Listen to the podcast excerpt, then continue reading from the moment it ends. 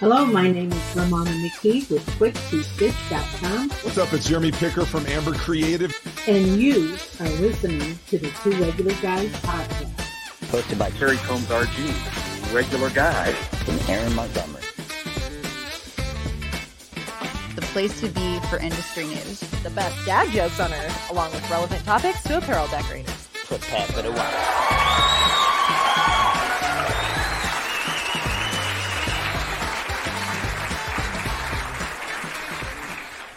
Welcome into the Two Regular Guys podcast. It is Friday, February 2nd, 2024. I'm I'm Aaron Montgomery. He was Terry Combs, but uh, for some reason his microphone wasn't playing nicely. We'll we'll get him back here in a second. So you can find Terry over at terrycombs.com. But uh, I'm Aaron Montgomery with our success group, and we're here to inspire you to fall in love with your business. And today we've got Johnny Shell from Keypoint Intelligence. He's going to be sharing some details about their DTF Forecast with us today. So uh, I think it's going to be a great um, opportunity there. And um, we will get Terry back in here. He is uh, restarting, and uh, we're going to have him on. We, have got some other guests here, anyhow. So Terry and I are ancillary to all this. But uh, we do also have another special guest. Uh, Eric is going to be joining us later at the very end of the show to serve up his helping of the secret sauce and uh, basically secrets about why connecting with your creativity and tackling new techniques can bolster your bottom line. It's not all just about playing. How can we turn that into profit? So, looking forward to hearing that from Eric a little bit later on in the show here today. But uh, we've got lots of other great segments for all of you guys. And uh, first and foremost, we've got the news. And uh, we've got Adrian joining us here in just a moment from DTFprinting.com. So uh, make sure you guys go over there and check them out at DTFprinting.com. But uh, let's go ahead and do that news. Uh, so, Eric, if you could uh, welcome in Adrian here, please.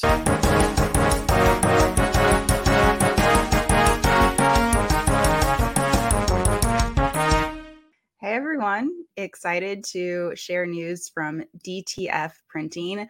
And as Aaron said, um, as a reminder to everyone, we are no longer DTF.com. We recently switched our name to DTF Printing and our URL to DTFprinting.com. So you can still explore our how to shop profiles, industry news, DTF basics, new products, demos, the DTF Printing podcast, newsletter, and more at DTFprinting.com. Thanks. All right, up first, um, we have a lot of Gildan news. So, Gildan Corp has updates to all three of its company pillars Comfort Colors, American Apparel, and Gildan. So, Comfort Colors, a proprietary dyeing process, has a new name and look Pigment Pure. Pigment Pure dyeing technology uses, on average, three times less water, consumes less energy, and has a quicker processing time versus other traditional dyeing processes. American Apparel is expanding its product offering with 12 new styles across five collections. These pieces aim to reaffirm American Apparel's dedication to premium quality and style. And through Craft the Culture, American Apparel will work with artists through its multi year collaboration as the official printwear partner at select Live Nation festivals throughout the US. And Gildan has announced its classic Ultra Cotton 2000 shirt will now feel softer to the skin due to a new and unique cotton technology. The 2000 is made u- using US cotton, which Gildan re engineers from the yarn through to the finishing process, enhancing the fabric softness. And this new soft technology will also be extended to 5000, 8000, and 18000 family of styles later this year. You can read more in the industry news section at dtfprinting.com. Up next, how safe is DTF? There's lots of news circulating this topic lately. And compared to standard apparel decoration techniques like screen printing, direct to film printing is very much in its infancy. As to be expected with new tech, there are more questions than answers when it comes to DTF safety. Can powder cause health issues? Do my employees need to wear a mask? What can my staff do to avoid inhaling fumes directly? This article will show you how to mitigate health risks when bringing in direct to film printing in house and sources manufacturers like Roland DGA and Lawson Screen and Digital products, as well as printers like Paisley Joe Designs and Stoked on Printing. Uh, the article was originally published in Graphics Pro magazine, but you can also find it at dtfprinting.com. And our final news piece we are hosting the first ever DTF printing t shirt contest. This is your chance to demonstrate your direct to film printing knowledge and expertise. So, those interested in competing must sign up for the contest no later than February 7th. Participants will receive a blank UX print t shirt and a downloadable file with the design. Printed t shirts must be received by Tuesday, February 20th. Independent judging will take place Saturday, February 24th at DTF Expo, and winners will be announced on the show floor later that day.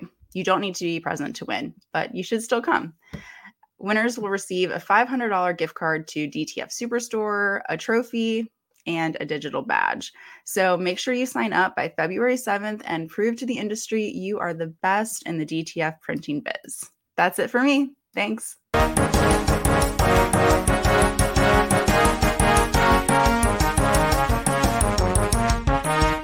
All right, you guys. Well, thank you very much, Adrian, for uh, the the news hit there and all that awesome stuff. And um, I loved how she said, you know, you don't have to be there, but come anyways. So I love that. That's such a, a fun way to put that. Well, shall we give? Uh, let's give try, Terry another shot here. Terry, we, we audio. Let's try.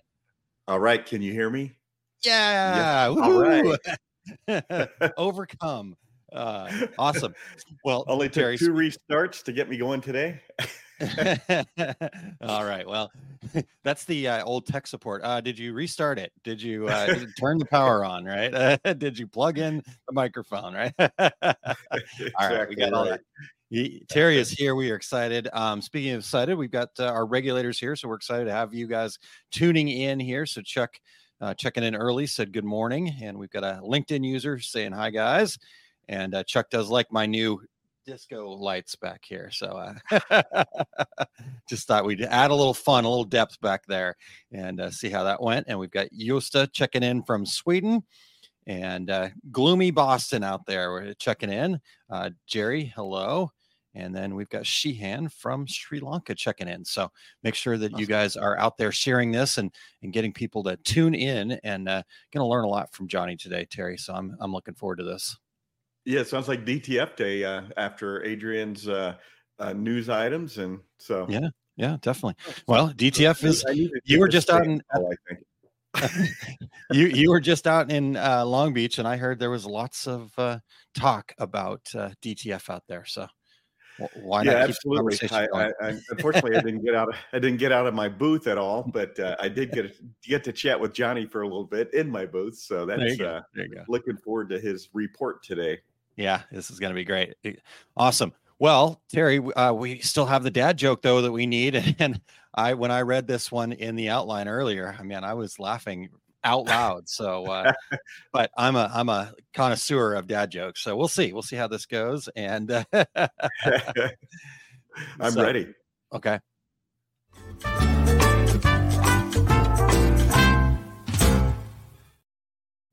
All right, uh, Aaron. Did uh, did you know that I got mugged by six dwarves last night? yeah, I could tell you looked a little worse for wear, but yeah, I, I didn't uh, know that now. Yeah, yeah, not happy. Is is is Eric and they're trying to explain? Okay, six dwarves, not happy. Seven There's grumpy. There's he was the grumpy he was, there. Uh, sleepy was there. Sneezy had to be the one that I would be the scariest of, of after COVID, right? exactly right. Exactly right. Uh, Eric All right, actually liked before that we- one. Say that again. I, I talked over Eric you. actually liked that one. He says, I actually liked that one. Um, so sorry. Uh. All right. Before we dive in, we want to thank everybody for checking out the Two Regular Guys podcast. Uh, we need your voices. We would love to have the regulators participate in our show intros, just like the new one you heard today. Go to decorators.ink, I-N-K, forward slash intro and read a few sentences to be a part of the show. Uh, we've got a few, obviously, that, that we've been playing new, but uh, don't be left out. We'd love to have you participate as well.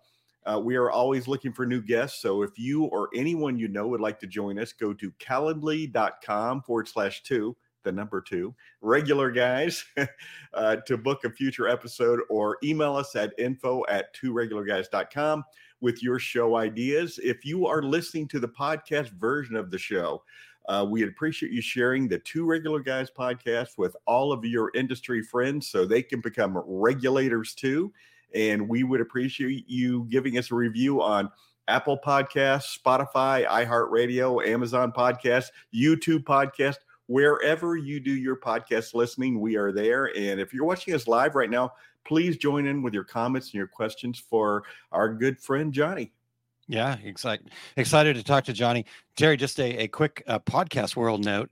Google Podcast is going away and they are switching everybody over to YouTube Music. So I did confirm. Oh, really? Okay. Uh, I, I, got that notification because I use Google Podcast myself, and I got that notification that uh, we're all good on. Uh, and then I went and checked to make sure that we're all good on YouTube Music is where they're going to move their podcast player too. So I don't know. Interesting. I'm Okay. probably one of the few people that actually use Google Pod- Podcasts, and that maybe is why it's going away. But I just wanted to let everybody know we're we're we're still out there. We're still in all the spots. But but we're and we're still in MySpace, right? yeah, I think so. And uh, yeah, yeah, back in uh, and I think we have a fax machine somewhere too. So um, no, that's not true. Um, okay, well let's let's get Johnny in here finally. Uh, great exciting start to the show, but uh, we're we're ready for the meat, uh, uh, the meat and potatoes here. So um, let's welcome in Johnny Shell from Keypoint Intelligence. And uh, Johnny, welcome into the show. Thanks for uh, being here with us this morning from your beautiful, clean office there. Yeah, well, thanks. It's great to see both of you guys. Uh, Terry, it's been a while. It's been what two weeks since I saw you in Long Beach, and Just uh, about, Aaron. yeah. Hopefully, hopefully our paths will cross soon. Aaron, I haven't seen you in a long while, but It's been a uh, bit. yeah. certainly, certainly uh, uh, honored to be a part of the show again. Awesome. Well, thank you for being here. We we always love having you, Johnny. We always have such uh, a a fun conversation, but b I always walk away with a ton of notes and a ton of great information. And I, I, today is not going to be any different. But uh, before we get into that, though, I know you've been on the show with us before, but maybe we've got some new listeners out there or some people that have amnesia. So maybe just tell us a little bit about yourself and and your journey through our industry here to getting to Keypoint Intelligence.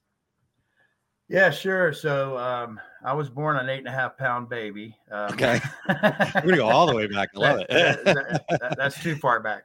Uh, I've been in I've, I've been in the industry since 1986. I actually got started in a, a screen printing shop um, at the town I went to college in in North Carolina, and uh, just fell in love with the process of screen printing and uh, made my way from there through several other di- different uh, screen printing shops, um, working a variety of uh, capacities from sign and graphics to apparel, uh, some industrial printing. I worked for a CD manufacturer back in the day when CDs were actually made. Wow. cool. Uh, we we did uh, we did about 300 million units a year, so it was high volume production. yeah. Uh, and so that that's really where I cut my teeth on on screen printing.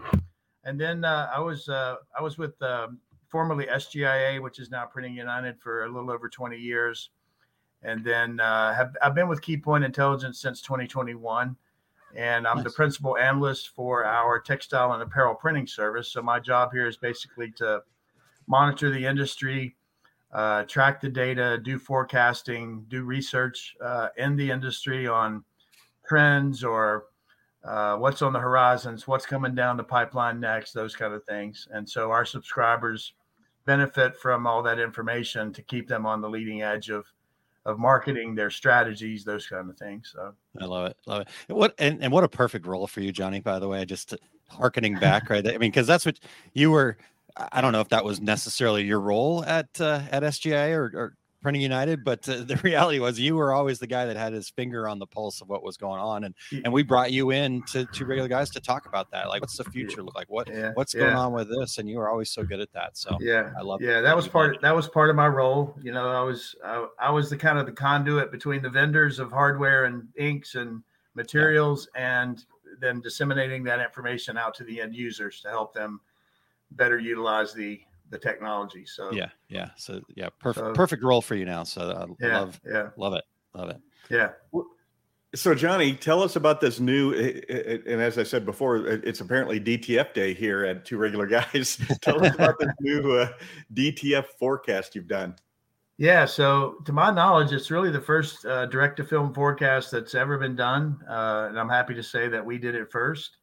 Uh, I know many of the other market intelligence organizations are looking at DTF, but uh, just with my background and uh, skill set, I've honed in on it and uh, I, I proposed the idea to my upper management, and they they love the idea. So we uh, last year published the very first forecast on direct to film. Uh, and so uh, it, it, was an exciting journey to say the least. You know, a forecast is really just trying to predict the future. And so um, that's kind of hard when you don't have any uh, historical data. We had a little bit of historical data, but let's be honest, DTF's only been around since what 2019, early 2020. It can it, it kind of hit the hit the road uh, right at the beginning of the pandemic, and here we are now, and it's a major player in all of the technology platforms that are used for for apparel. So it's it's been an exciting process to get to this point, to say the least. It's a, it's one of those. Uh, okay, let's start from zero, and now tell us where it's going. yeah, yeah, yeah. Well, it's already here. Um, and and the, I guess the good news with DTF is we learned a lot of things in the early days of DTG. Right when the first right. DTG printers came on board, they were converted paper printers. They uh, they weren't very well. Um, uh, they they they were unreliable. I'll, I'll be politically correct there. Um, but over this time, you guys, you don't have to be. uh, but you know, over time, uh, and as more uh, prominent vendors got involved, you know, Kornit, Brother, Epson, the uh, the technology gained legitimacy and is now uh, a major player in uh, all the platforms that are used for apparel. And with DTF, it was kind of a very short learning curve, right? We already had the inks figured out. Uh, PET film's been around for longer than uh, DTF uh, has been around. You know, screen printers have used it for many, many years for transfers. So all these components kind of came together at really a perfect time. Um, and uh, so, yeah, yeah, here we are. DTF is a major player, and um, I'm excited to share some of the forecast information I've got. Yeah. Well, yeah, that's perfect. That leads where I wanted to head next. Um, you know, we're talking about a forecast. So help us start start us off by kind of the groundwork. What what are the kind of the metrics that you were were using? What's kind of included in this forecast? Yeah, so we track everything, and um, when I say track, we have the vendors actually participate and give us their data as far as the number of placements, um, the production speeds, those kind of things, right? And then our uh, data engineers kind of put that into a massive spreadsheet. And uh, it's my job then to go in and analyze that data and put it into a format of the forecast. So the forecast itself is two parts actually. There's a pivot table with all the data and an Excel spreadsheet. And then there's kind of a slide deck that includes all the analysis, right? But as far as metrics, we we track uh, the number of placements of hardware, so individual printers, um, the average installed base, meaning uh, so placements is just for the previous year, and then average installed base takes into account, you know, everything that's already there, retirement curve. Some have been retired, some have been new. So that average installed base just gives you a nice round figure of how many units are out there being being used to print DTF.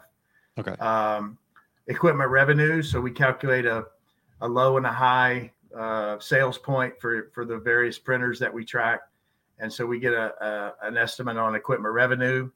Uh, the print volume, how many square meters of uh, PET film are actually printed, uh, the ink volume that's used, and we do testing on a variety of uh, devices. We actually have a testing program for direct to film devices that's been really successful. Um, so we calculate the ink volume based on an average image size. Uh, the imaging supplies revenue, so that would be your hot melt powder adhesives, your PET films, those kind of things. Yeah. Um, the retail value, so what it would sell for in a retail environment, the finished garment. Uh, the media value itself, that's the blank apparel, and then um, uh, that that's that's that's about it, really. Yeah. Okay, that's that's pretty. So it's a lot of yeah yeah it's a lot of yeah it gives a nice big picture on on all the components of of the DTF market. Yeah. Well, Johnny, you uh, you obviously are, are taking and and uh, Aaron and I are both big uh, Excel spreadsheet nerds, so you're talking our language here. but, but uh, uh, so you boil it all down for for all all of us laymen out there. So, what did you find most interesting in in this study? Yeah, well, um, the first thing that really jumped off the page at me was the tremendous growth like I say, we we uh, this is the first forecast, so the the forecast years are 2022 to 2027. We always do one year of historical data and then five years of uh, estimates, essentially. But we've actually been tracking since the early days back in 2020 and just the tremendous growth of DTF that we've seen just over the last three years has been incredible. Um, and that's projected to continue to explode through 2027. So that that's kind of the first thing that I saw. Uh, but the second thing that I saw that really, I guess it's not surprising given the the um, the capabilities of DTF you know, with DTG, I'm, I'm pretty much locked into 100% cotton, maybe 50 50. Now there's some polyester DTG coming to market. We'll have to see kind of how how they do and what traction they get.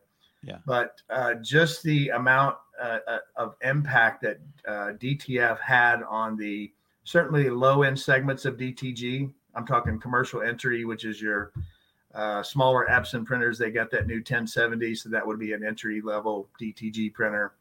Um, on, on up through commercial printers like the GTX 600 or the Epson 3070 or even the the 2200. But just the amount of impact that DTF has had on those low end segments of DTG, uh, it, it's really uh, crippled it to, to say the least. Terry, I don't know if you can elaborate on that. If you've seen any decline in, in the Epson DTG sales at Equipment Zone, but I'm sure you felt it a little bit. You know what's interesting is, um, and you are correct. It, it is impacting the DTG market, but for the po- folks who don't want to go full full into DTF printing, you can make DTF transfers on a DTG printer, and yeah. and so that that has become the entry point rather than you know there's some smaller DTF printers that you know that print 12 inch films, uh, super slow. Um, so really what we're seeing is the folks that want to put their toe in the water of, of DTF are doing it on DTG printers and and specifically buying DTG printers to be to do both technologies. To so, do both, yeah. And, and, you know, and Johnny, something else I wanted to, to ask you, and it's not on our outline, but um, are are you seeing uh, I, am an old time screen printer, just like you. And and so when I first saw DTF, well, first Aaron said, "Hey, what do you know about DTF printing?" And I said, "I don't know. What is it?" That was uh, about years ago. and and here here today, I'm selling DTF printers like they're going yeah. out of style. But but um, as an as a, an old time screen printer, when I first saw DTF transfers, I thought, well, looks looks kind of like a transfer, you know but what what I didn't anticipate was the end user, the person buying that garment, was perfectly fine with it. We we screen printing nerds were like, mm, I don't think so. Yeah. The, the, end user is like, yeah, absolutely. Give me yeah. more of this. Is that what you've right. seen? Yeah, yeah, for sure. I mean, that's the beauty of DTF is, uh, well, getting back to my original comment of uh, printing mostly cotton on DTG. With with DTF, I'm not I'm not locked into that. I can do polyester or nylon or even leather, right? And so there's a much broader range of applications for DTF, and so I think that's one of the attractive features. But you're right, the end customer, uh, for the most part, doesn't really care that it's DTF versus whatever screen printing or they don't care how it's printed. They just want their product to look good, to be reasonably priced, and to be uh, of, of of good quality and, and, and durability, right? It lasts more than two washes, right? Yeah. So, yeah. Um, so Johnny, yeah, I, and- I also thought, sorry to jump in here, but when it, this first came out too for me, I was like, this is going to be for people that just want to make transfers, right? But, but I, I, th- I was terribly wrong in in that, right? So, um, you know, and I guess like Terry's saying that kind of hybrid approach to you know using DTG. In fact, Kim Johnson says I print DTF every day on my F2270. Um, you know, so anything in the in the report there or in your analysis that's kind of sussing some of those things out? Well, that's that's one of the troubles of, of forecasting. First off, um, we can't separate out people using an F twenty two seventy to print DTF. You know. Yeah. Yeah. Uh, because it all starts with the placement, and so when Epson tells us, or Brother, or whoever provides the data, uh, we placed a, a machine uh, that goes into the respective forecast that that machine is essentially designed for. So if it's if it's a DTG printer, it's going to go into the DTG Yeah, forecast. got it. If it's a mo if it's a DTF printer like the new Roland, uh, uh, I forgot the model name, uh, B, BY I think BY twenty. Uh, it- it's a DTF printer, so it's going to naturally go into our DTF forecast. So, as far as those combination types, mostly like you say, like Terry mentioned, the DTG printers that can also do direct to film. Yeah. Uh, historically, those are going to go into more of a DTG. So, you know that that's just one of the limitations of forecasting using numbers. You know, something interesting that that I see since I talk to decorators every day is that uh, someone will say, you know, I hey, I bought a DTG printer to do DTG, but then I started doing some DTF transfers, and that's all I do now. And and to, you know, uh, I have a, a customer in the in the Midwest who bought an, an F twenty one hundred, bought another one six months later, and like six weeks later called me and said hey i need another one and i'm like wow that's you're doing a lot of dtg and she goes no i'm just doing dtf on it uh, Right. on all three of them It- because once my customer saw it they wanted more and so uh, and and if that person ended up buying not only three f2100s uh, the predecessor to the 2270 but then bought a full-fledged 24 inch dtf printer to Yeah. to set so so her customers drove her uh her her, production uh technology and, and you know johnny something as again as a screen printer that that i have loved about dtf is no dye migration and for anybody out there that's ever printed a polyester or red polyester shirt with screen printing you know it, it looks awesome before it goes on the dryer belt when it comes out that white ink is pink Right. but but you're not getting that dye migration with a DTF transfer, which is Yeah. revolutionary for screen printers. Yeah. Yeah. That's again, that's just another check in the right column for DTF. It's a universal solution that works on most any kind of fiber type or fabric. I can even do non textile like leathers. Um, it's really, I mean, I hate to say it, a, a silver bullet, if you will, that um that is uh, growing like crazy. I mean, you mentioned uh, Impressions Expo, Aaron. Uh, that it was the most prevalent technology on the floor. Terry, if you didn't get a chance to walk around, every every third booth had a DTF printer in it. I mean, it was Yeah. it was crazy. You know, screen printing was uh, there, uh, DTG was there, but DTF was everywhere. Yeah, you know, it's interesting. I, I was talking to somebody uh, who was getting a lease for a DTF printer, and he goes, "Hey, uh, how long have you guys been in business?" And I said, "Well, 35 years." He goes, "Oh, okay, uh, because my lease company will not will not front money to one of these DTF companies because they've been in business less than a year, and there are lots of those folks. Uh, I went to the uh, to the science show last year in Vegas, and uh, there were eight or nine DTF printers in booths of companies I had never heard of in my entire life. All of them Yeah. brand new businesses. So Yeah. you know, Yeah. there's a little caution in that as well. You know, because uh, and at Atlantic City last year, there was a booth catty corner to me that was going to be a DTF manufacturer, and uh, and they didn't set up and didn't set up, and I'm thinking, man, this is not like one of those booths where you come in, you pop it up. You where are these guys? Well, the, we later found out that we were setting up on on Wednesday. They had gone out of business on Tuesday Oh, and, wow. and and didn't show up. So yeah. um, uh, you know, not only is it new technology, but a lot of new players, and and uh, we'll see how that falls out. But yeah. You, you know, Johnny, you, you, also you know you mentioned doing a DTG forecast, and if we could shift gears a little bit, are are you seeing DTG impacting the screen printing industry? Yeah, for sure. Um, you know, I mean, screen printing is certainly holding its own. It's it's a high volume solution to say the least. And uh, the the problem is the make ready, right? The making of the screens, and then the getting the press set up. And the more colors you have, the longer that takes.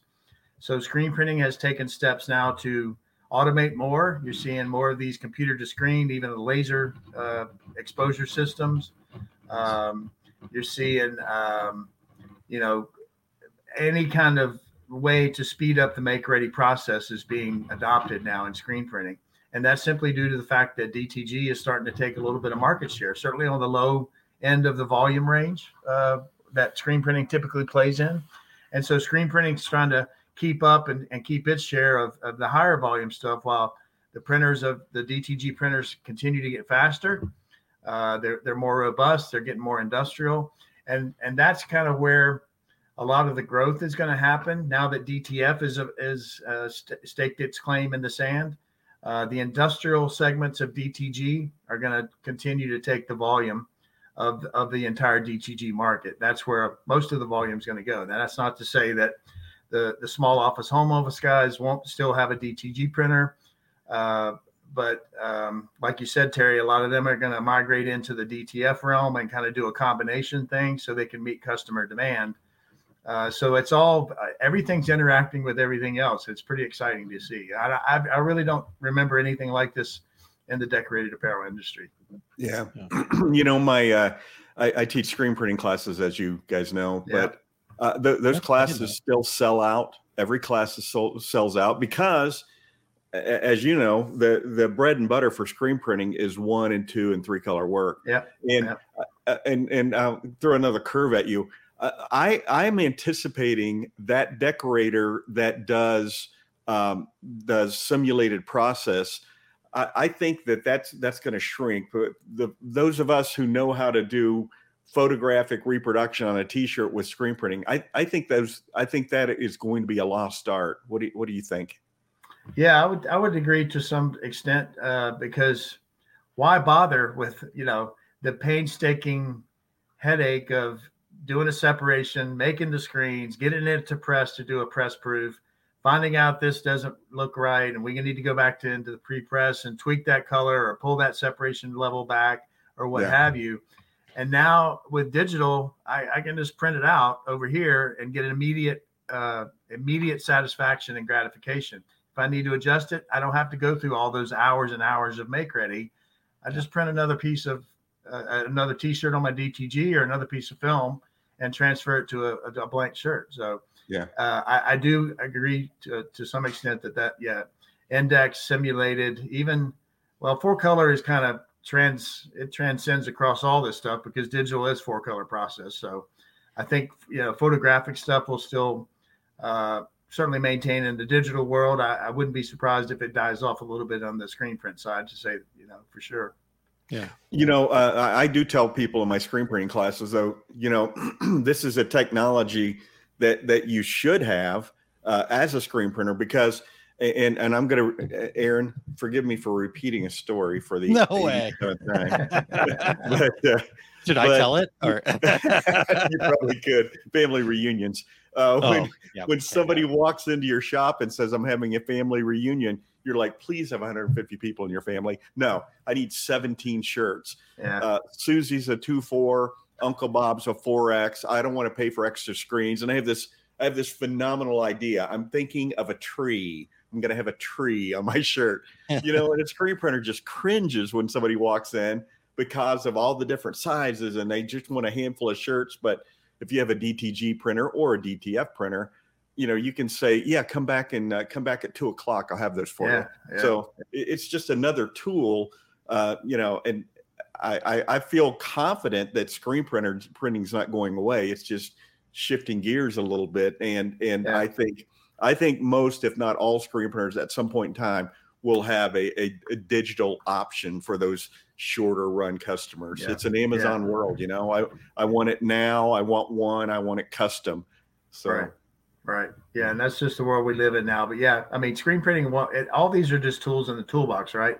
And screen printing is a is a high volume solution. So all those Captain America T-shirts in Walmart have to be printed by something, and screen printing is the best alternative, right? I yeah. mean, it's yeah, you know, so yeah. Um, yeah, I, I, think you, what you guys are, what I'm hearing from both of you guys sharing here is it, it, the job's going to dictate, right? But we need to have the knowledge at, at the very right. minimum of the tools that are out there that are available right. to us and right. and DTF has brought a new tool to our toolbox so to speak absolutely so, yeah but but you know DTG and DTF uh, are are not anytime in the near future going to have glitter, going to have suede, going to have puffs, going to have Right. any of those specialty applications that that we can uh, that we can do with screen printing. So Yeah. Yeah. Is that is that what you're seeing though in, in talking to the the manufacturers and stuff? Like that's not a you know, you, you did a five year forecast, so I'm just curious what what your crystal ball holds there too. Yeah, I mean the forecast is really just on hardware and stuff. It's Okay. not really about print printing applications. But Okay. you know, I have seen some um, holographic films. I think STS last year at Impressions had some uh, weird. Uh, it almost looked like foil, but it, the problem with it is it was the entire print. It wasn't just like screen printing can do. I I only want gold foil right here on the rose. I don't want it on the rest of the print, right? right, Yeah. And so, um, so DTF is limited. It's an all or nothing kind of thing when you when you get into the, some of these specialty films that that are coming Gotcha. out now. Okay. All right. Well, um, real quick here, we've got uh, a, a new regulator here. Uh, got a question for us. Uh, Sheehan says, uh, "Is there any calculation method or any application use for calculating ink consumption on DTF technology, depending on the print area percentage?" So, um, any any feedback on that one, Johnny? So the way we calculate ink volume is we have a standard print that we use in all of our testing, and the ink consumed for that uh, it's like a ten by twelve. Uh, Okay. you, you guys probably know the image. It's from Great Dane Graphics. It's the beach scene with the palm trees. And I think there's a surfboard and the beach. That's our standard image that we use for not only ink consumption but also print speed. So for for that typical uh, that that standard image we use in the testing, we we calculate the ink consumption. We actually weigh. Um, we not uh, that was ink waste um, for the uh, ink consumption. We use the RIP data, whatever the RIP tells us, and and the printer data uh, if the printer tells us. Yep. And so that's how we calculate the ink volume. Okay. All right. Sounds good. Yeah. Appreciate the the share on that. A um, couple other regulators checking in this morning. Uh, so we'll just say hi real quick while we're while I'm in the comments here. Christopher Kretz checked in earlier. Brandon, um, Joe Kramer said, uh, Aaron's got the party lights going. Anytime you have Johnny on, it's a party, man. Come on. Uh, we got to have a party. Uh, Matt Gussie says, uh, hello, Mr. Shell. So, um, and then Ramona added uh, that the two and four color is still very cost effective for the larger runs. Small runs and full color are direct transfer. And then she mentioned that while at Impressions Long Beach, I compared the feel of the uh, screen print and transfer films and really didn't find much of a difference. Um, Yeah. and then I guess Mike followed that up with even with negative space and post pressing, DTF will never feel as nice as a good screen print. Um, but then he his follow up comment to his own comment was the problem is customers are starting to not care.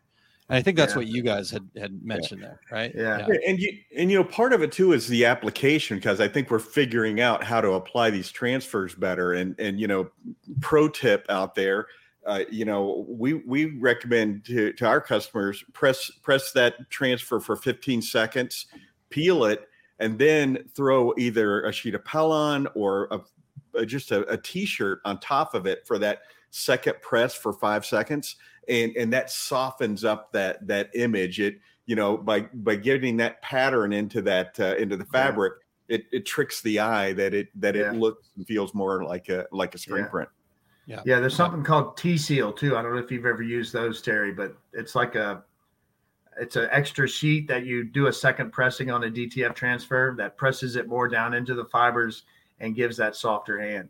Yeah. So, and then Nice. uh, too, I don't know if uh, anybody, I don't know if you stopped at DuPont, but DuPont's got a new DTF ink that they're promoting, and I felt the the feel of it, and it it was darn near a screen print. I mean, it, it Wow. felt that good. And again, we're we're in the we're in the infancy of this technology. It's only been around for three or four years. Uh, I mean, look how far we've come with DTG over the last 20 years. So it's going to get better. The inks are and the hand feel is going to get better. That's really the, the the major complaint that I hear about DTF is the hand feel. It's stiff. It feels like that 1970s beach store transfer you got down on the beach that you, your chest sweated and you didn't like it. It didn't Uh-huh. breathe. and so um, the films are going to get better. Uh, so it's it's it's it's an evolving process that can only get better for sure. Right Yeah, right yeah. 100% Well, if we can stay in the comments for just just another couple seconds here, guys. There's some great conversation going on. I don't want to miss any of this. Joe Kramer asked, uh, how are we with DTF feeling less rubbery and more like traditional screen print? So far, I can't get my customers to like it enough to purchase it twice. Um, is it? And, and you were just talking about that, Johnny. The the T seal, I think you called it. Yeah. You mentioned right. Uh, Yeah. Is it enough to texture Teflon sheet or something like that? So I know we just kind of Yeah. covered that a little bit, but let's reiterate any of that. So Yeah, yeah. So in our testing, we do uh, we just do the standard transfer process, and then we do a second transfer using the T seal, and then we do washability. And uh, in our findings, anyway, the T seal, the second pressing using the T seal sheet, gives better washability. The hand feel is much better; it's much softer. The print doesn't feel as rubbery. But like Terry said, I mean, even a T-shirt or anything to get the the the ink pressed down further into the ribs of the fabric are going to help with the hand feel. That's the problem is the the transfer sits on top of the of the fibers now, Yeah. uh, and you don't want to obviously overpress it with too much pressure because uh, that could cause washability issues as well. But there's nothing wrong with a second pressing to kind of make that ink seep further down into the garment and and and help that hand feel. So an Yeah. old T-shirt or uh, textured Teflon, anything like that, the T seal we mentioned. So yeah, Mike And- uh, and Maloney said embroidery stabilizer has given us the best results so far for post pressing. So great, and I, I've there. talked to a lot of people who use that as well. And yeah, I, I, yeah. m- my fear is that that some of us as decorators are projecting to our customers that you're not going to like this, but here it is. yeah, right. Yeah. because I don't like it. Right. well, you, you can't do that, right? I mean, as a Yeah. as a as a decorator, you have to put yourself in the shoes of the customer and phrase your comments such that they don't get a negative opinion or negative inflection of what you're telling them. You're not going to like this because I don't like it, you know. yeah, yeah. Because I spent the last 40 years of learning how to do that. I'm not gonna do this over here. totally. But uh, now, just to be devil's advocate, because that's what I do, right? The other side of that, though, is your customers coming to you because you're the expert, right? Can can you give them a better? And so, yeah, for some people, it might be, hey, this isn't, you know, okay, what you want is this going to be good enough? Cool. Again, Yeah. don't downplay that. But if you're feel like you can give them a better product and you can sell that to them and get them to pay that what you need to make for that then then that's fine too so i, I think there's both sides of that story i, I yeah if you stay away from the negativity in general you're going to be good but it's okay to say hey i'm the expert here that's why you're coming to me that's why you're Right. paying me to do this instead of Right. you going and buying your own dtf machine Right, right, so right. Um, Well, you Yeah. know, Johnny, another thing that surprised me uh, at the front end of this was was how well these DTF transfers wash.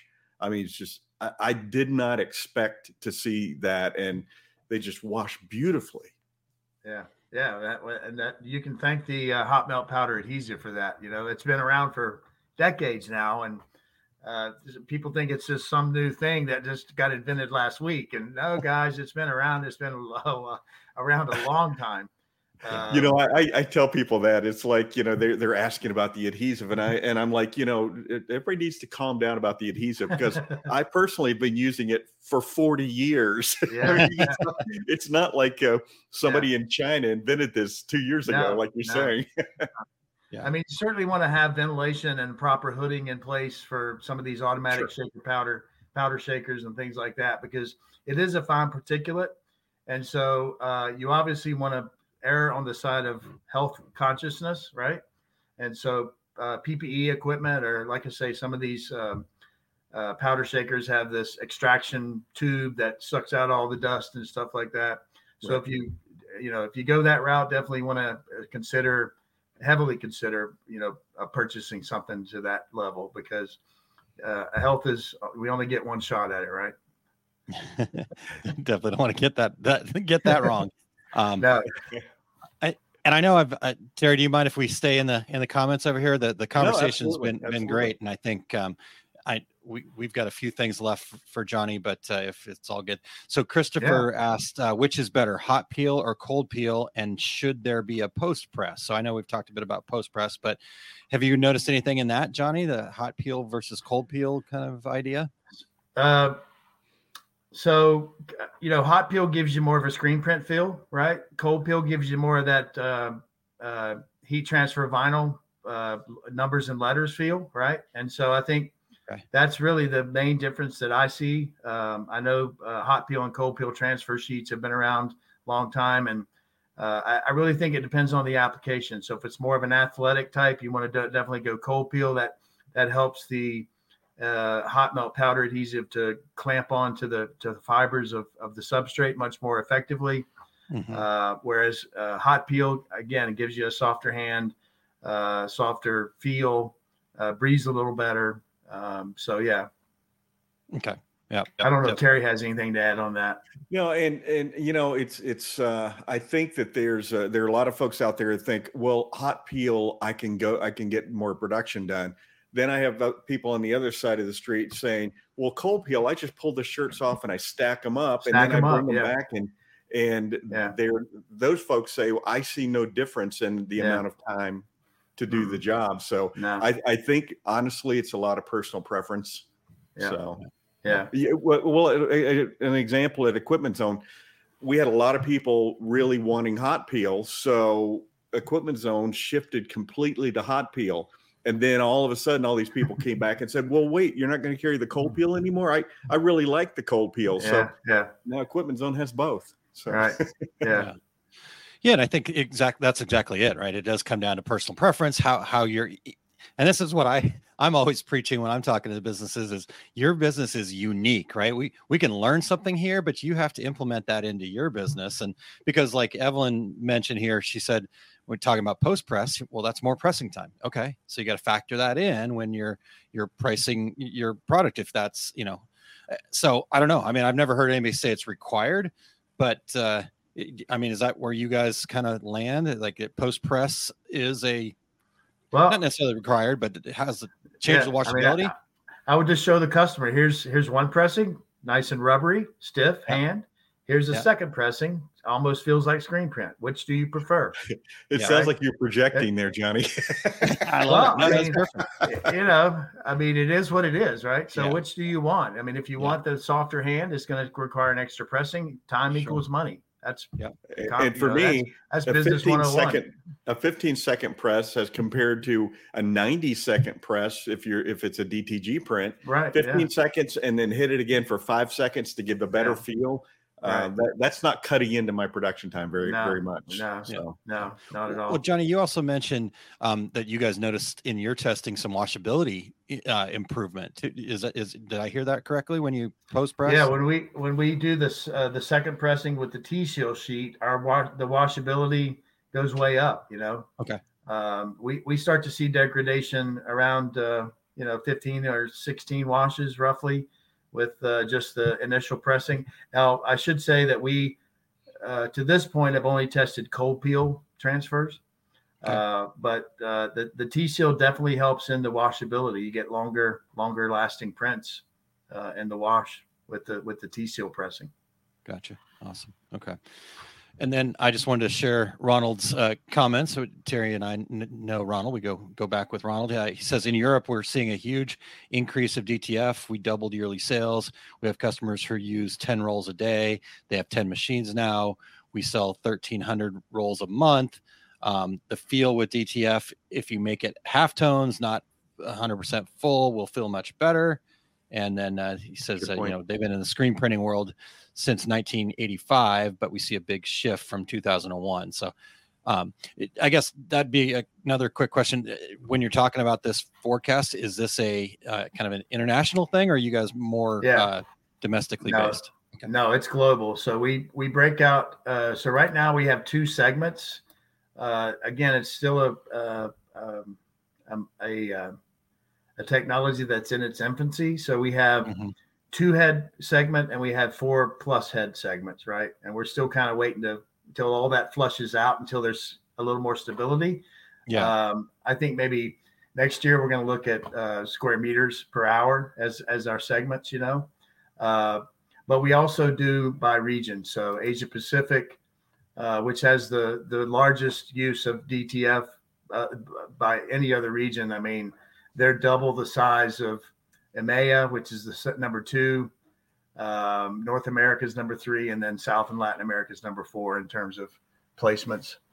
So, um, Okay. yeah, we do it by region. We we will eventually have uh, more defined segments as well, so you can really slice and dice the forecast using the pivot table to find specifically exactly what you know what were the number of let's say uh, 80 square meter per hour machines in South and Latin America, right? So you'll be able to do that. That's awesome. For, That's for our awesome. U.S. listeners, that's 39 inches in the UK. Yeah. yeah.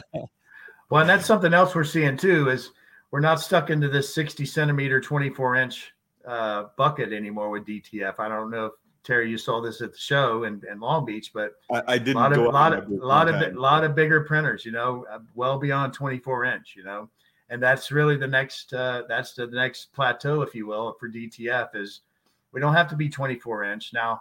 Um, uh, you know, I, I did see some cutting systems, and I think that's going to come into play as you get to these, you know, uh, two and three meter wide rolls of film because it's not easy to handle a, a, a wet ink on a film um, and trying to cut it apart and things like that. Um, and so, but again, it's a it's a continuous evolution with this this technology. It's only been around for a few years, and it's by no means mature. So we're going to see a lot of change over the next uh, several years, uh, Yeah. possibly even until the end of the decade. But it's exciting, and I'm I'm happy to be a part of it. It's great to watch, and that's what I love doing is just finding out how all these things are going to intertwine together.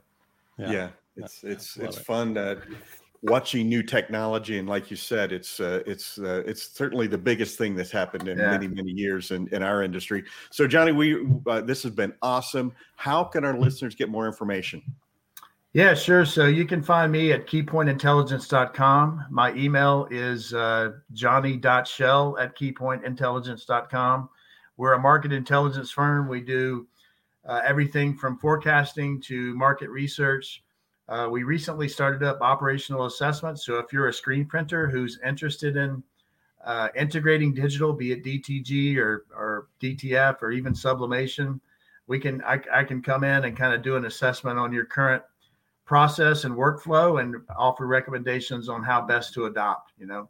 Because there's a lot there's more questions than answers uh, when you go from screen printing into a digital world. It's much more software driven. Uh, e-commerce is a big part uh, api all these kind of things and a lot of people just get overwhelmed and, and they make poor decisions which ultimately ends up biting them so That's why I make poor decisions. Okay, I get overwhelmed. I thought it was Terry this whole time. All right. we're learning more every time johnny comes on the show yeah, I love it. Uh, yeah, Johnny, this That's has been been a part of our fantastic. poor decisions before Uh, yeah, Johnny, this has really been fantastic. What a- what a great uh, service you're doing for the industry. Thank you so much for yeah for this and for what you guys are doing over there at Key Points. Make sure you guys go over and, and check that out. And yeah, just drop Johnny a note and tell him thanks for all the the great information too. So, Johnny, we great. really appreciate your time today and uh, look Yeah. forward to seeing you out on the road here soon. absolutely good to be with you guys look forward to the next time thanks All right. johnny always great All having right. you on yeah yeah bye-bye fantastic man i always learn when johnny's on the show you know there's I know, like, I oh know. man i didn't know that. Guy that always making us smarter. I don't know. uh, well, what a great conversation, and and also want to just huge shout out to those that are tuned in here live and the regulators. But the, anybody that's listening to the replay of this, use use the comments. Let's keep the we can keep the conversation going. There's actually a ton of uh, questions that uh, we didn't even get to, so we may. Uh, I don't know. I, I had an idea that I wrote down, so stay tuned, everybody. Okay. stay tuned. All right. Well, so Terry, um, Big Book of Travels, how, how's it looking right now? What, what's what's happening for you? it, it's filling in uh, my complete screen printing business course. Uh, I'll be in Chicago at Atlas Screen Supply March 9th through 10th. Uh, they tell me there's one or two spots left if anybody's interested in heading to Chicago. Uh, my next class at Workhorse Products in Phoenix is May 4th and 5th. May is a great time to be to come to Phoenix and uh, shake off a little bit of snow and ice and uh, and uh, enjoy uh, some time by the pool here in uh, in Phoenix. I'm going to be at Impressions Expo in Atlantic City. My presentation will be everything you've heard about DTG and DTF printing on the internet is wrong, except for this show. and that's going to be uh, Friday, March 22nd. And watch for all my upcoming events at terrycombs.com. How about you, Aaron? I- I'd like to see that uh, that disclaimer at the bottom of that first slide uh, right there, where it says you know, everything you've heard on the internet about DTG and DTF printing is wrong, and then like a big asterisk, except for the two regular guys. Can you do that? well, you know, ever since somebody raised their hand out in California and said, "But you're on the internet," I now have a second slide that is repeats the first slide and it says almost everything you see on the internet. okay. Just could you just put our logo up there though, right? I mean, let's let's be legitimate. No, okay, all right, I love it. Um, so yeah, apparently my big book of travel has been hanging out with Terry's big book of travel, and it got busy all of a sudden. Um, so coming up, the next place where I am actually getting out on the road this year, Dax, Kansas City. I will be teaching two classes there: the fundamentals of printing, of, of- excuse me, fundamentals of pricing your printing, and the fundamentals for small business growth, and that'll be happening on February 23rd. And uh, so looking forward to that. I, I'm just a little quick side note for I'm taking the train out there. I'm kind of excited about that actually. Uh, there's a there's a train from St. Louis to, to Kansas City, and and I've done it before with my dad. And I, I'm gonna take it again here. That's So awesome. yeah, Last I'm- time you and I took a train ride together, we got stopped by high water and had to take a cab for like an hour ride to Philadelphia. Just a reminder. yeah, like a hundred and fifty dollar cab ride to Philadelphia. Yes, yes. Uh, um, thank you for bringing that into the, the play there, Terry. Yeah. Speaking of Philadelphia and Atlantic City, uh, it is confirmed everything is all set for me. So, in, Impressions Expo in Atlantic City on Thursday, March 21st, I will be teaching elevating your business with AI, harnessing ChatGPT for generative marketing. And then on Friday, March 22nd, I will be teaching how to master pricing, making your business unstoppable. Uh, so excited to get out there to AC and, and see everybody out there in Atlantic City. It's been years. In fact, I think it was that time that we got trapped on the train was the last time I was there, Terry. So Maybe so. Maybe so. uh, looking forward to uh, getting out there. And then uh, I will be, uh, we're still nailing down the details on the actual topic, but it is confirmed I will be at the Graphics Pro Expo in Irving, Texas, March 9th, and uh, be teaching from 11 a.m. to 12:30 p.m. Again, we've got a couple of topics we're bouncing around to kind of figure out what to, what's going to fit for what they're looking for.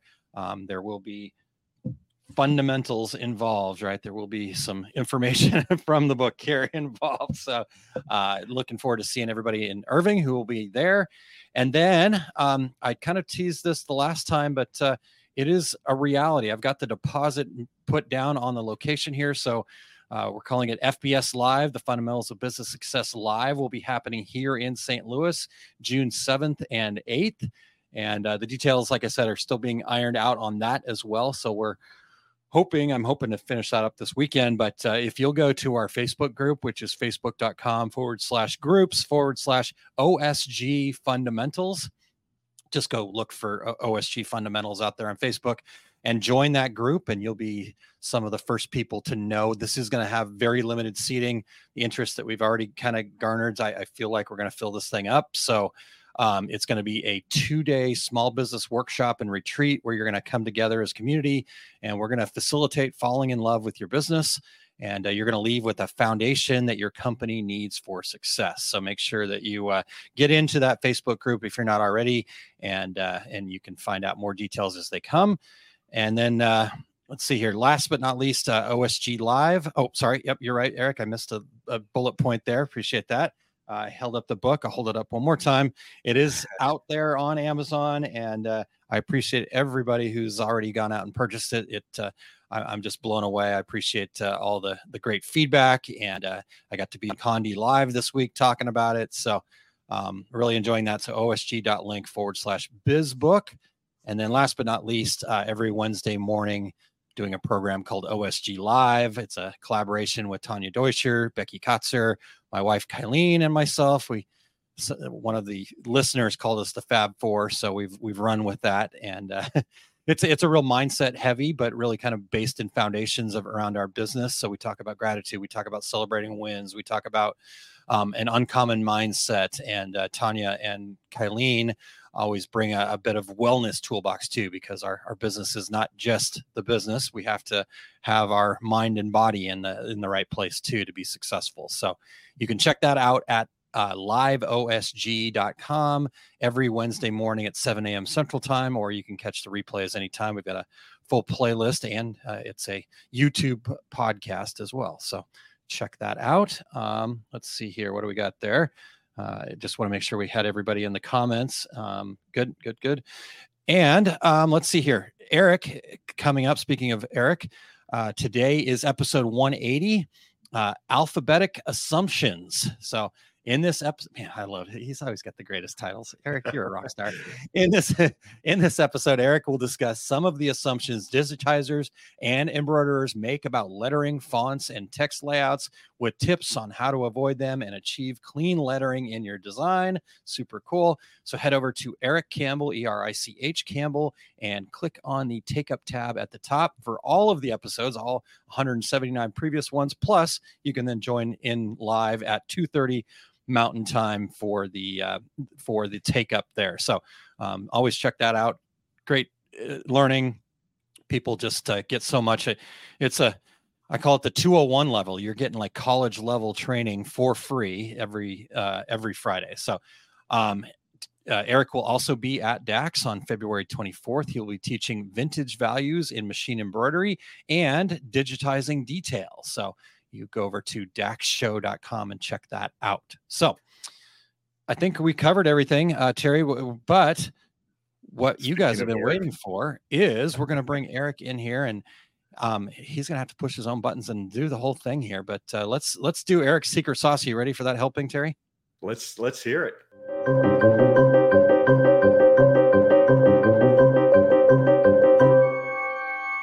Hey, folks. Uh, happy to be here to give you the secret sauce because we actually have something that is quite useful if you ask me today. And it's something that I have been covering quite a bit lately. As you guys know, I've been teaching things like the Technique Toolkit. I'm teaching vintage stitching as we come into DAX. And this is all about why those creative techniques matter. So every time I go to teach something that goes beyond the norm, I hear the same few points arguing against techniques that are beyond standard decorating. It's going to be too time consuming. Nobody in my market wants anything that different. Uh, the finished product is going to be too expensive to sell. No customer would let me change the way they usually have their logo done. Uh, the truth is, many of the things I teach, as far as specialty stitching, especially, uh, don't really always take much longer than the usual type of work and are often equal or less in time as far as uh, material outlay and uh, stitch count. Generally, they're a little bit less sometimes in standard interpretations, even if there's some extra time in interpretation when we're talking about art and digitizing. Uh, the truth is, it can be really easy to dismiss specialty work and new techniques because they take us out of our comfort zone. It might require us to kind of recalibrate our expectations and production methods. And it honestly, one of the problems I really see people encountering is it opens them up to rejection from customers who don't want to or can't feel like they let us attempt something special with their art. That said, creating interesting treatments and exploring different ways of decorating provides direct benefits to your value proposition even if most of your customers never take you up on the wilder side of what you can do. So, first, let's look at what customers might value about some specialty creative work for themselves. Uh, for me, it always adds up to these two things. It's something I teach in all of my sessions about doing this kind of creative work, and that is distinction and delight when we use specialty techniques, it provides distinction. It separates the customer's look from that of their competition. Their apparel now looks different. It can help align with their corporate customer culture and style. So, either their corporate style or what their customers like, we can do things where our technique, our decoration method further aligns with the kind of styling they're into. Like when I teach vintage stitching, if they have a retro styling, that might be something we can apply to other art that might not be retro art and get something cool that goes with that corporate culture or with a current trend. And it moves their merch, especially people who are doing things that require that promotional hit and are expected to be worn by somebody else to support that business or that customer. It moves it out of that commodity space where we're taking the same logo and slapping it on different locations on different garments. So that's what distinction is all about. It builds brands and it separates the customer. The other thing is they get delight. And this is something I teach quite a lot in all sorts of detail or specialty treatments or the use of specialty materials. delight is that feeling of seeing something cool and you have that instant when a customer opens a box sees something interesting you show them a sample that has something they haven't seen before and they get that moment of seeing something interesting and knowing that they want to share it so that feeling of seeing something cool the dopamine spike of both novelty and recognition because they recognize their art their culture in the thing that you made for them but they also get the novelty of the treatment of the new technique that you've added when you treat their art with looks or finishes that haven't been seen either by them or by their intended viewer, something that's not usually used in their market. Maybe you're doing something very business to business and you use a very retail treatment, or you otherwise make something interesting enough to capture the viewer, viewer attention. We can increase the visibility of promotional products, especially, and we increase the affinity with the end user. Remember, the viewer of the garment isn't the wearer or the purchaser necessarily, but the person they want to show off to, the person they're trying to promote themselves to. And having something cool that draws their eye can assist with that. And when it's new and interesting, the other thing is it becomes shareable and it increases the kind of virality of that image, getting it more impressions and making your customer the hero who can show people something cool that they haven't seen before. Your customer wants to associate with and be the bringer of the cool and interesting things to their groups and to their end customer, and your creative execution can provide it. So, what about the rest of us, right? Let's say it's not about that.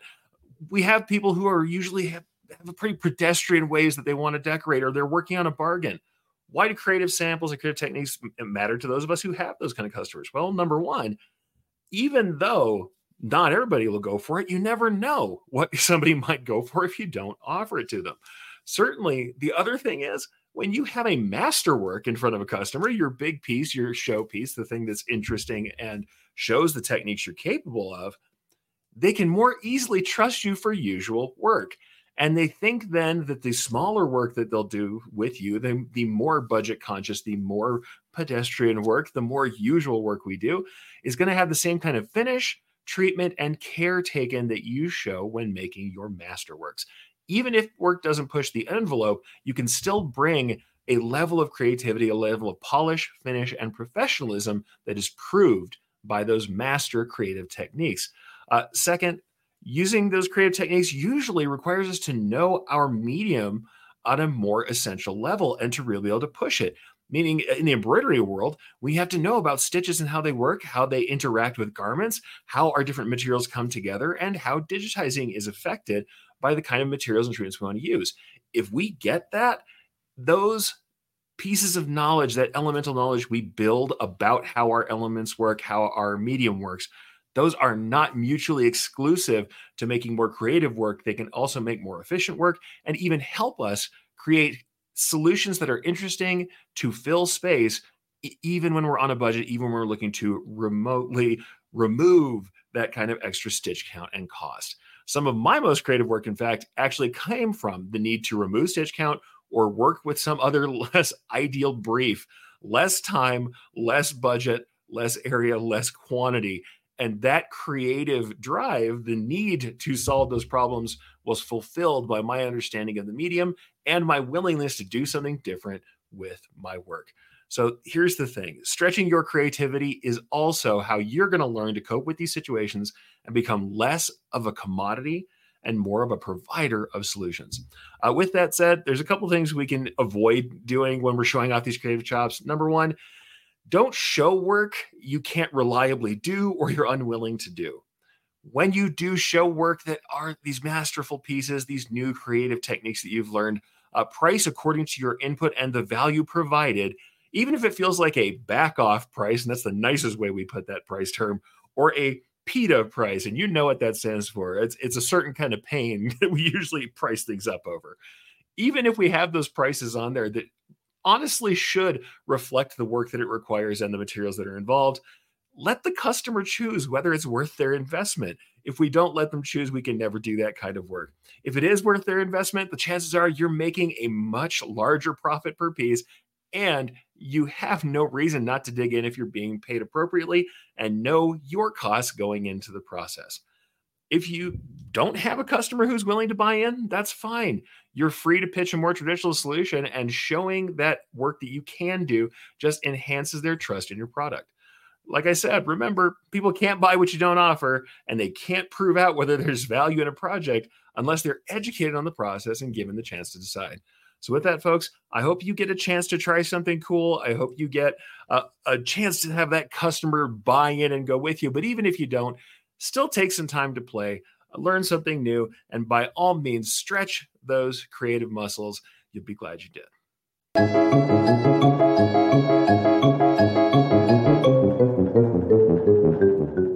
All right. So, uh, Erich, that was awesome. Amazing sauce there. And uh, get to Terry. That that was uh, really good stuff. I'm I'm full now. always great stuff from uh, from Erich. So, uh, Yep. and I always learn from Erich too. Yeah, It's been a learning experience today. what a, what a great learning day today. And uh, Ramona says, Erich, always good information. Thanks for today's sauce. And uh, Evelyn, oh my, yes, sir. So there we go. Yeah, we, we're all on board, Erich. So thank you. All right, Terry. Well, we've come to the close of another show today. We want to thank Johnny Shell with Keypoint Intelligence and uh, make sure that you guys are going over there to keypointintelligence.com and checking out that new DTF study and and being a part of that over there. But uh, we appreciate him sharing all that uh, wonderful information and and really really great exploration of DTF today. So, like you said, Terry, DTF day here on uh, Two Regular Guys. exactly right. We also want to thank our show producer, Erich Campbell, for not only pushing all the buttons today, but for bringing the sauce. Yes, indeed. Delicious, delicious. I'm still full. So, um, Terry, uh, next week we are still efforting on a show, but uh, I had an amazing idea in the middle of the show. I think it's amazing. So Nice. we'll talk about it in a bit, but uh, stay tuned. Stuff coming, really good stuff coming soon. So uh, tune in next week, same time, same channel. All right. Until next week, uh, I'm Terry Combs. He's Aaron Montgomery. And that was the two regular guys. Here we go. We're out. awesome. Thank you for listening to Two Regular Guys. Check out our website at tworegularguys.com. That's the number two, regularguys.com. You can also interact with us over at our Facebook page, facebook.com slash two regular guys, or send us a tweet, twitter.com slash two regular guys. And we have a YouTube page. You can find all that from our website, tworegularguys.com. Thanks for tuning in, and we look forward to spending some time with you again next week.